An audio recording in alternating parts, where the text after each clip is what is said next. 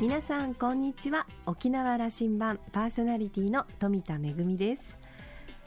明日から新学期が始まるところ多いんじゃないでしょうか。最近はね2学期制とかそれから秋休みがあるところもあってもうすでにあの始まっているところもあるようなんですが大部分は明日からというところが多いのではないでしょうか。私もですね学生時代思い出すと全然宿題やってなくて 夏休みの最後の日は本当に遅くまで。でも両親は全く手伝ってくれなかったのでもう必死こいて日記やら、ね、図画工作やら作文やらもいろんなものを、ね、後半に仕上げていたことを思い出しますけれどもね。さあ明日から新しい楽器も始まります。沖縄羅針盤今日も5時までお届けいたします。どうぞお付き合いください。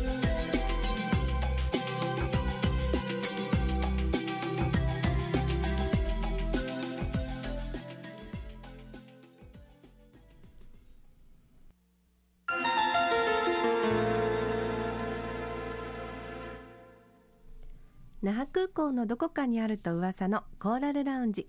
今週は衆議院議員の宮崎正久さんとラウンジ常連客で沖縄大学地域研究所特別研究員の島田克也さんとのおしゃべりです。宮崎さんは1965年長野県生まれ。明治大学法学部を卒業した後1992年に司法試験に合格。那覇地方裁判所に配属され研修生生活を過ごし一旦は沖縄を離れますが再び1995年から沖縄の小堀圭介法律事務所に勤務。弁護士としての活動を行った後昨年12月に行われました衆議院議員選挙に立候補して見事初当選を果たしました。先週からのおしゃべりの続きをどうぞ。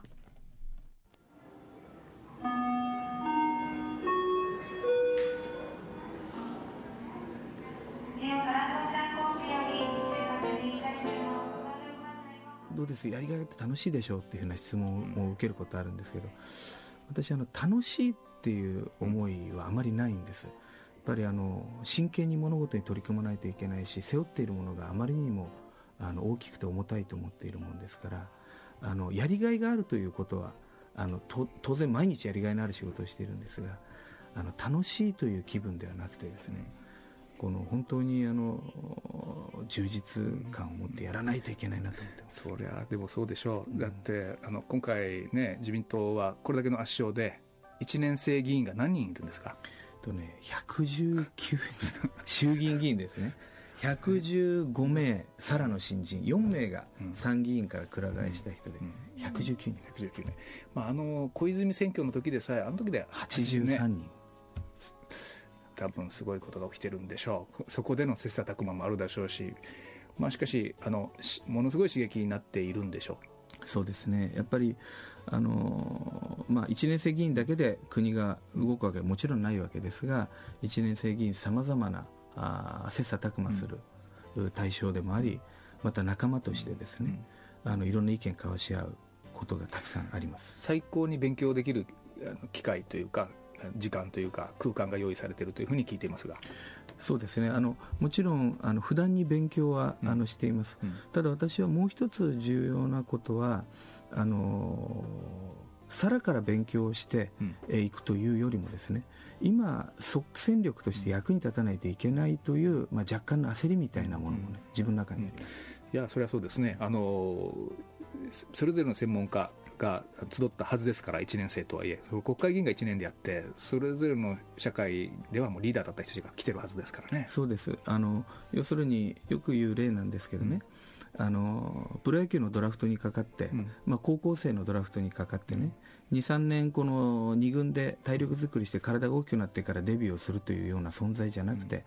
もう社会人の、ね、ピッチャーで、ずっとあの今まで投げてた、だから開幕したらローテーションに入って、3日おき、4日おきにね、どんどん投げていきますよ、こういう感覚で今やってるんですね、だから地域の課題、で国の行く末、このことについて、まあ、1年生だからって言って、あまり臆することもないし、まあ、私、ずっと20年も弁護士やっていましたから、あのそういうものも踏まえてね、いいものはいい、だめなものはだめ、できるものはできるでしっかりと立案していく。いといけない、うん、ぜひそうしてもらわないと、あのまあ、自民党という全体、今の政治環境からすると、しばらくは1年生にはじっくり勉強してもらっていいという状況が起きてるはずですが、はずですがしかし沖縄の代表はそうはいかないわけで、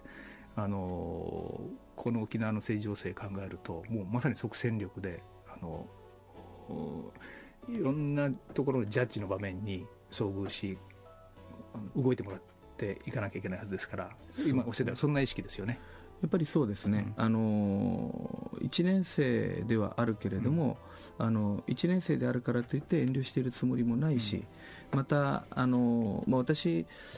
20年間沖縄でずっと弁護士をさせてもらっていた、その中では例えばあの沖縄県の顧問弁護士なんかもずっとさせていただいていた、だから例えば行政での物事の進め方、国との折衝の仕方予算の作り方、予算折衝の在り方、こういうのもあの関わってきていますので。あの別にあの何も知らない素人さんとして言ってるつもりが全然ないもんですからね、だからもう今、そこの論戦にあの参戦しないでどうするかって気持ちでいますいやその上その、やっぱ法律家というね、専門のあの、まあ、看板というかね、これ、肩書きがあって乗り込むっていうのは、その国会というか、東京も受け取り方が違うと思うんで。あのまあですから例えば地域で必要としていることなんかもですね、うん、あの聞かせていただいて、これは必要だと思えばあのできないと言われていることを実現していくのが政治の役割だと思っているので。今あの安倍政権の中でも沖縄問題というのは上と大きいはずですから大きいです。そこの今沖縄から、えーと、それこそ宮崎さんたちは、えー、架け橋の会。そうです。5名の国会議員。沖縄県選出自民党の国会議員5名です、うん、この間会作られたでしょ、はい、今年。はい。架け橋の会という名前でですね、はいうん、衆議院が4人。で参議院で1名ということで5名、うん、沖縄側と、まあ、これも今今知事があのそのまああの全てが基地問題じゃないんだが普天間の県外移設と言ってる分オール沖縄的にというふうに捉えていってる分と安倍政権との考えはそこのところはもう大きく違うわけでそこのところをどうブリッジしていくかというのが架け橋という意味というふうに捉えてますけどそう思っていいですか？そうですね。これはねなかなか難しい問題で、うん、あのまず駆け足の会っていうネーミングはねさまざまな問題に対して駆け足にならないといけない、だからこれは県内でもね沖縄と日本政府ということだけではなくて。だけではなくて、だけではなくてね、それはあのアジアの国々や世界に対してもそうだし県内でも駆け足にならないといけない場面もあるだろう、そんな思いがあってさまざまな駆け足になりたいという思いがありました。でこの安全保障に関連する普天間飛行場の移設の問題を取ってみて、でこれで駆け足のブリッジをかけて解決をするというほど、まあ、単純な構造の問題ではないというふうに思っております。私はあのいかなる可能性も排除しないいかなる方法論も否定しないということで、一番重要なことはね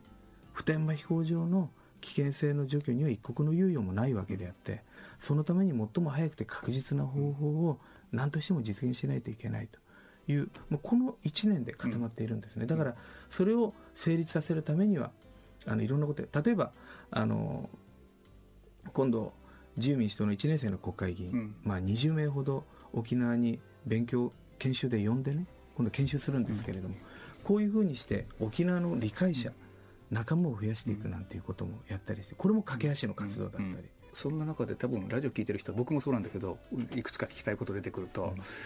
うん、今その安倍政権がその中山県政をどう見てるかあの言ってみれば僕の言葉で言う中山さんこう少しのらりくらり気味の状況あれだけの圧力が来てるからだからどんなふうに見てるのかなと。まず中山県政はあのまあ表現が適切かどうか分からないけど、まあ、老快なというかですね、う。ん、あの非常にあの言うべき文句は言い、うん、取るべきものは取りに行きあのしっかりとしたねやっぱりこれ中山知事の政治手腕だと思ってますけれどもあのこれが大変私は優れていると思って。る、うん、でそのことに対して、まあ、安倍政権というか官邸の側はですね実際一目も二目も置いているというのが正直なところですよ。ですから下に見ることがないと、うん、いう状況ですねようやるなという感じになってるわけですか。そうですね。ですから、あの組みする相手に不足なしというぐらいのですね立ち位置で臨んできてます。よくやってるなという感じになるわけ。あの例えばあの大きい声でですね、うん、わっと言うと、うん、でへなへなへなとなっちゃうようなこともなく、うん、で言うべきことはあ言うけれどもあのちゃんとあのなんて言うんですかねあの完全に何事もですねこれは政治に関わらないですけども完全に決裂してしまうような交渉の仕方っていうのは交渉じゃないわけですよ。この辺の推しの心加減なんかもよくわきまえていて、僕は、うん、それ、えー、僕は言葉でぬらりくらりと言ったが、はい、だから柳のように揺れながら取るべきものを取る。で、まあ、沖縄県にとって何が有益かを考えると。しなやかにね、うん、そしてしたたかにやっていくのが、私は沖縄の知恵であり、沖縄の DNA だというふうに私は学んで知った立場ですが私はそう思っているんです。で中山知事の今のスタイルはねそういう部分に忠実だなというふうに感じています、そして安全保障基地問題のことに関しては今今を中心にの議論なんだけどもう一個この沖縄の発展とかね将来のことをももう少しこう視野広く考えると、えー、この視点あのもっと加えていかなきゃいけないなと思うんですけども日本の発展のために沖縄の機能が必要なんだという発信の仕方をがしてきたつもりだけども足りないですよね。私はあの沖縄の発展が日本の繁栄を導くってよく言うんですけれどもね、うん、沖縄の発展は日本の繁栄を導かないといけないと思ってるんです。例えばその沖縄振興予算って、うん、あの今、まあ、およそ3000億でややられてます。で一括交付金もね広報されているという状況ですけれどもこのままねあのただお金を注入していくだけというようなことであれば、もう相場行き詰まることは間違いないわけで、国家財政も行き詰まるし、地域で行われていることっていうのも精査していくとですね、あの十分に検討されてないままの事業もたくさんあるんですよ、うん、維持をしていくという感じのことの政策が多多い多すぎますな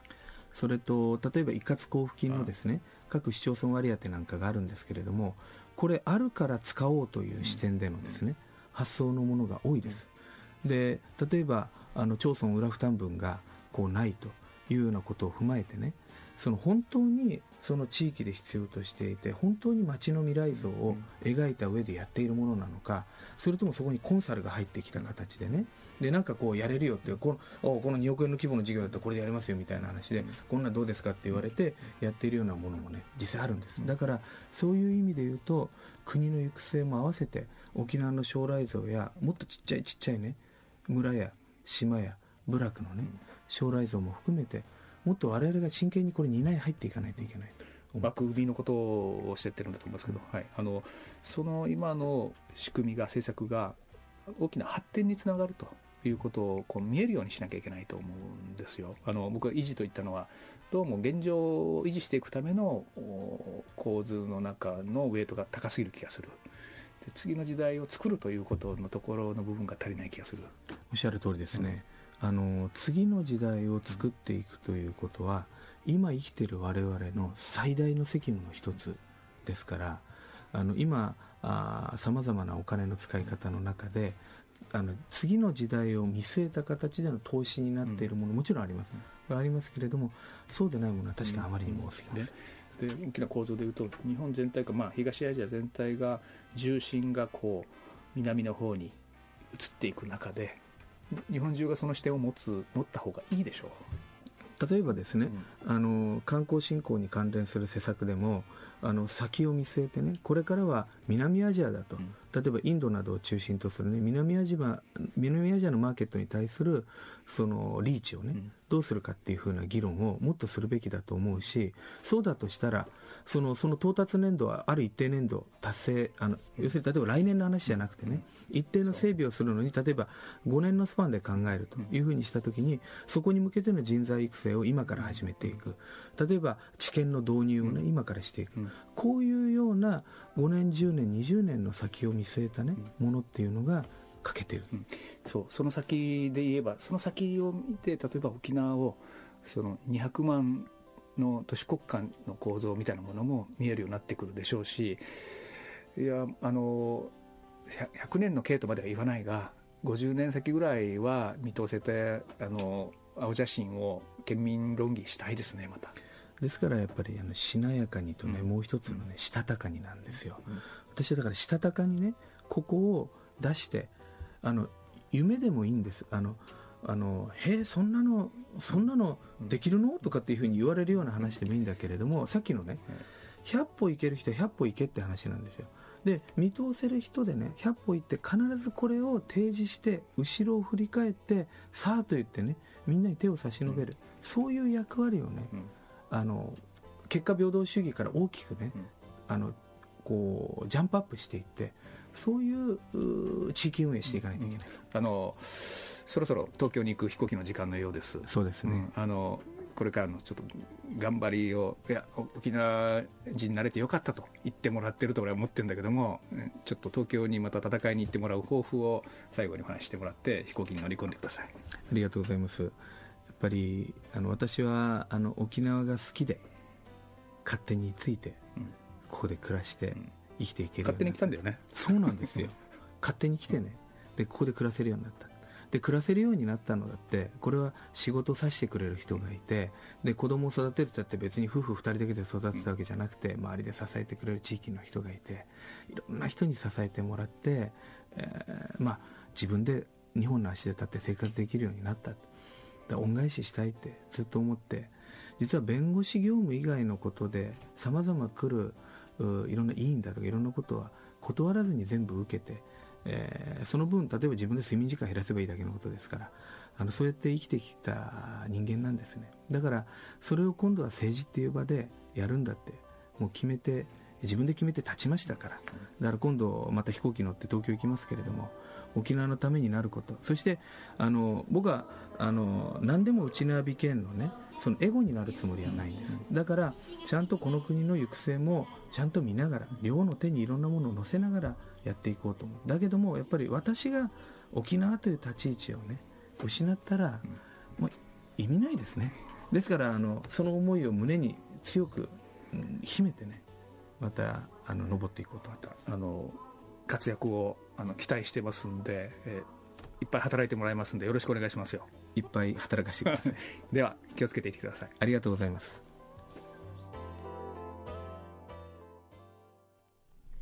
勝手に来たなんてね沖縄には勝手に来たなんておっしゃってましたけれどもそれでもね今しっかりとこうね沖縄の立ち位置をなくしたら意味がないとまではっきりとおっしゃっていましたねしなやかにしたたかにそれが沖縄の DNA だ。本当にそう思いますね。島田さん曰く、まあ、あの宮崎さんは衆議院の議員の1年生ではありますけれどもやっぱり実績のある法律家でありますので即戦力として沖縄のために働いてもらうことを期待しています。そしてまあ基地問題はもちろんなんですが、えー、これからまあ本格化していく憲法の改定問題では県民への説明責任をしっかりと果たしてもらいたいというふうに言っていました。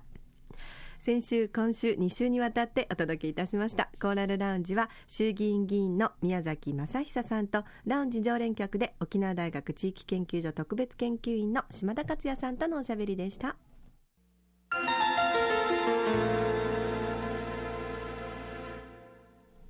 めぐみのあしゃぎだよりのコーナーです。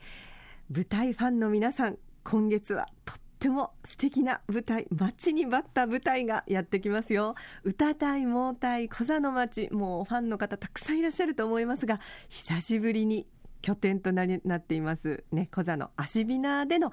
舞台がありますよ。アシビナ15周年を迎えるんですね。早いですね。この15周年の記念事業の一環としまして歌隊盲隊小座の町え今月21日22日23日3日間行われます。まああのもともとね小座を中心に、えー、各流会派を超えて集まった若手中堅の舞踊家それから音楽家の皆さんがですね、えー、琉球芸能の新しい可能性を探りながら舞台を繰り広げています。あの伝統的な、ね、芸能はもちろんなんですが楽しい本当にあのお腹を抱えて笑える、えー、創作の舞台もたくさんありまして、えー、毎年ね楽しみにしていらっしゃる方多いと思いますけれども最近はねあの講座以外でのねあのまあちょっと活動も多かったんですがやっぱりあの本拠地講座での舞台となりますのできっとね華やかしてくれるんじゃないかなと思います。実は私富田もねあの関わっておりまして、えー、ナレーションでお邪魔することになると思いますのでぜひあの会場で見かけましたら声をかけてくださいませ、えー、21日が夜の7時22日日曜日が、えー、午後の2時と7時の2回公演23日月曜日、えー、こちらが午後の2時と4回公演となります。プログラムがねあのそれぞれ A プログラム B プログラムと違いますので、えー、ぜひお問い合わせをいただきたいと思います、えー、お問い合わせはシアタークリエイト電話番号090-3074-8295 090-3074-8295番、えー、チケットはですねすでに、えー、一般発売が始まっておりまして、えー、え沖縄市民小劇場アシビナこちらの電話予約も可能です、えー、大人の方が3000円お子さんが1500円。当日は各500円増しとなっておりますので、えー、ぜひお早めに参り券お求めください、えー、とっても私も楽しみにしている舞台です。皆さんぜひ劇場でお会いしましょう。めぐみのあしゃぎだよりのコーナーでした。